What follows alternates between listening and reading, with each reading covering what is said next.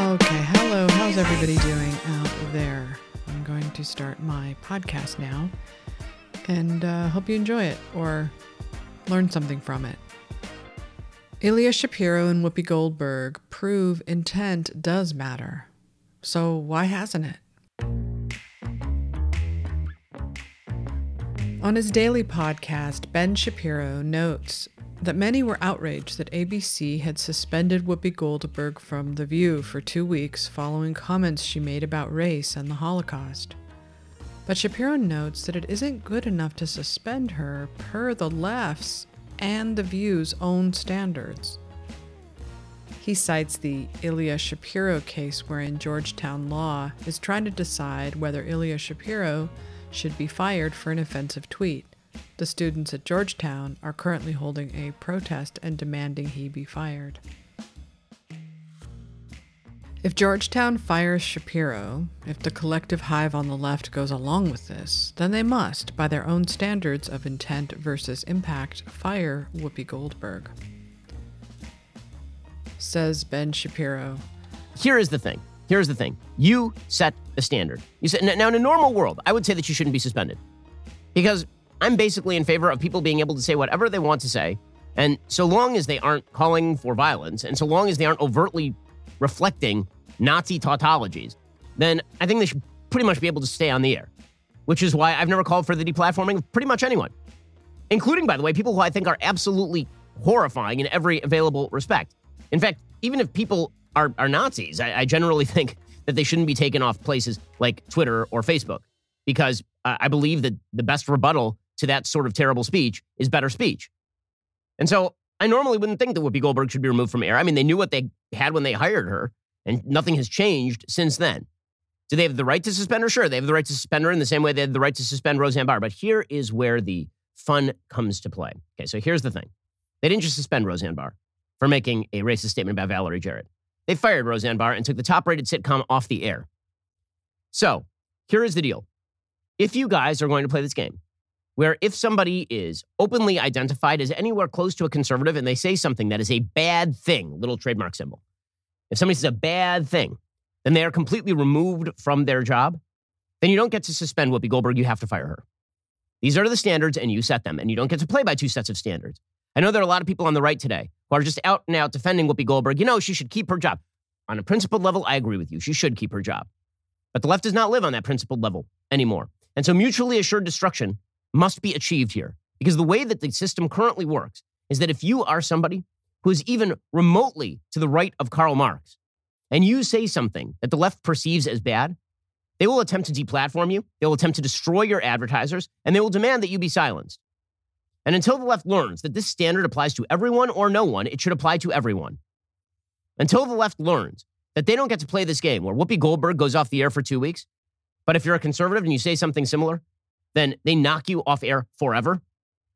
Then Whoopi Goldberg should be knocked off air forever. One of the most inexplicable truths we've been forced to swallow over the past few years is the idea that intent doesn't matter. When someone or a group of people feel hurt or offended, it's called impact. You cause them to be offended, and thus you are guilty. Impact matters, intent does not. You're still required to apologize and take responsibility for causing harm. But you can see how that would be a problem for the modern day left. They need villains. If Dustin Hoffman got handsy with a woman on a set 40 years ago, even if that was just what people did back then, it was, intent can't matter. Punishment must be enacted because the story being told now causes harm to people who hear it intent can't matter when deciding whether the Roosevelt statue should stay outside the Natural History Museum in New York. Intent doesn't matter if an old Hollywood movie has outdated stereotypes. These images still cause harm and must contain a warning or else be removed entirely. The image of Thomas Jefferson causes harm because he once owned slaves, regardless of how things were back then, or intent. If a professor says something that people find offensive, he or she could lose their job. We don't even argue about it much anymore. We just kind of go along with it. The left is in power, and they don't really believe in forgiveness. They believe in punishing people for impact, like Donald McNeil the New York Times. The only acceptable response to Ilya Shapiro's tweet about a lesser black woman is that he meant it because he is a racist. They would never consider the other possibility that he did not choose his words wisely and was swarmed and persecuted as a result. He has apologized, of course, but that doesn't matter. This is covered quite well by Bari Weiss on her Substack. She writes Led by a Slate journalist, the Twitter mob did what Twitter mobs do and stoked the intended result. In an email to the school, the dean called Shapiro's tweets appalling and at odds with everything we stand for at Georgetown Law. Then Shapiro, who had already deleted the tweet, sent an apology addressed to the dean, William Treanor, and the entire Georgetown community. I sincerely and deeply apologize for some poorly drafted tweets I posted late Wednesday night, he wrote. If you've ever been at the center of a Twitter swarm, you know that the last thing they care about is intent. They look at the words and they decide what they mean. If enough people agree about the intent, that becomes the take, and the only acceptable one. I once defended Ansel Elgort, whose girlfriend was 19 when he was 21. She had taken to Twitter to complain about how Elgort had treated her when they were together and after they broke up. Twitter reacted, and within minutes, Elgort was called a pedophile rapist. When I said, sorry, but a relationship with a 19 year old is not pedophilia, it was, and considering how many of these I've gone through by now, really bad. I never backed down, though. I never apologized. Instead, I wrote about it here on my website. That was in 2020. If you want to read the story, you can you'll have to check it on my Substack, the link to that. But basically the title of the piece is Mass Hysteria and the Fate of West Side Story. If you type that into Google, it'll come up. That was in 2020, almost three years ago. It's not getting any better, it's getting worse. They demand that Ilya Shapiro be considered a racist. They demand that the rioters on January 6 be insurrectionists. They demand that Joe Rogan is killing people with disinformation, and so they must demand Whoopi Goldberg is an anti Semite. To quote Jonathan Pie once again, this is what you wanted. This is what they want. Right? If one of your own is getting fired for essentially posting on Twitter an article from The Independent, then you've won.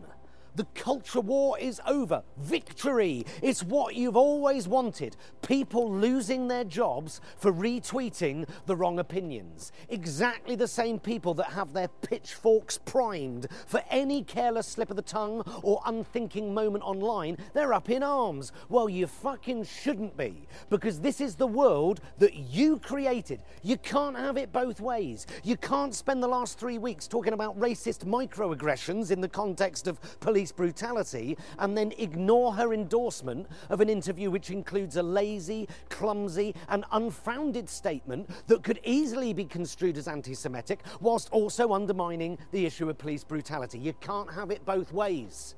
Surely this is what you've been striving for.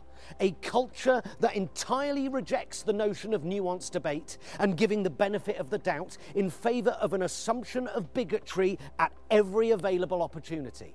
You did this. You created this society whereby a tiny but very vocal minority of perma offended woke twats with an extraordinary amount of power have penetrated every single aspect of our culture and will destroy you if they perceive you have a different opinion than that of your average Guardian columnist. This is what you wanted. This is how you like it. So you can't act all shocked when it comes back at you. But intent does matter. It has to. If you are deciding who is good and who is bad, and you are making it impossible for someone to have any kind of defense, then you're going along with what can only be described as a totalitarian movement. And the left has become a totalitarian movement. They decide what is true, and you have no right to dissent or refuse or deny that truth, or you will be punished by the institutions of power that they control, which is all of them. As we speak, Biden's press secretary, Jen Psaki, has joined de facto government officials Harry and Meghan in pressuring Spotify to dump Joe Rogan. As Ben Shapiro says, Right now, it actually does turn into a First Amendment issue. If Jen Psaki overtly pressuring Spotify to quash Joe Rogan. Here was Jen Psaki suggesting that COVID disclaimers are not enough. There's quote unquote more that can be done. Our hope is that all major tech platforms and all major news sources, for that matter, be responsible and be vigilant to ensure the American people have access to accurate information on something as significant as COVID 19. That certainly includes Spotify. So, this disclaimer, it's a positive step, but we want every platform to continue doing more to call out misinfor- mis and disinformation while also uplifting accurate information. Ultimately, uh, you know, our view is it's a it's a it's a good step, it's a positive step, but there's more that can be done. There's more that can be done. When the federal government is now actually pressuring companies to violate free speech principles, that is a First Amendment violation. And this is super dangerous, which is why, again, Whoopi should lose her job. Again, let's hold them to their standard. Whoopi should lose her job. She was purveying misinformation. This means she should lose her job. If they're to, ha- you made this bed, you lie in this bed, should be the rule from the right. You made it, you lie in it, or we go weapons down and we try to reestablish some sense of classical liberalism in the country by agreement. Otherwise, it will be all out warfare here. I personally thought Whoopi Goldberg's statements on race and the Holocaust to be a great way to talk about something that is getting lost over time. And yes, of course, it was about race. It was about wiping out the Jewish people, who have always been considered a race for hundreds of years. If you are born with Jewish blood, you are Jewish. I am half Jewish. I wasn't raised as a Jew. My mother was not religious and not Jewish. Still, I am considered a Jew, and I have felt what it is like to grow up Jewish. It is something people know about you that is a defining characteristic, whether you're practicing or not. It's your nose, it's your eyes, it's sometimes your bra size. Ahem. More importantly, Hitler believed Jews had to be wiped out for the superior Aryan race to prevail. You can watch a dehumanization event playing out in real time right now. Trump supporters have been dehumanized to the point where they could be carted off to camps and blue check Twitter would cheer. Jen Psaki would make some comment about how they were too dangerous to have around, and that would be that. But a Trump supporter can get out of it, even a white male one, by throwing themselves at the mercy of the left. They care more about ideological compliance than they do, say, skin color. But Jewish people could not have done that. Even if they'd become Nazis, they would still be sent off to concentration camps because of their Jewish blood. That is about race, and it's about genocide. Likewise, Joe Rogan's questions about ivermectin or the vaccine's side effects are absolutely worth discussing loudly and with transparency. Just because they believe in compliance on the left doesn't mean everyone does. Dumping Joe Rogan from Spotify does not shut up Joe Rogan. It does not shut up disinformation, quote unquote. It is what they called a show trial in the Soviet Union. Both Stalin and Mao were fond of punishments in public. The higher profile the target, the better. It is an act of intimidation and a show of power. That our government would wade into that debate is terrifying. It's another in the long, slow slide we've been watching over the past few years as the consolidated power in this country continues to align with the government against the people. Intent matters because it has to. If you're driving down the road and you accidentally hit and kill a family of four, that is not necessarily your fault, even if you're responsible for their deaths. But compare that to driving down the road and aiming your car at a family of four. One is obviously worse than the other. Any politician who fights against this madness will be very popular in 2022 and 2024. The Democrats and Joe Biden should be taking a firm stand for the people, for free speech, and yes, for intent. We need leaders who can lead us out of this mess, not ones that keep driving us back into it. At the moment, Spotify is holding firm and not firing Rogan. Ilya Shapiro is still only suspended from Georgetown, and Whoopi Goldberg is only suspended from The View. I guess we'll have to wait and see how it all plays out. Thank you for listening to this kind of short podcast um, from sashastone.substack.com. It was nice to be with you anyway. Thanks for listening.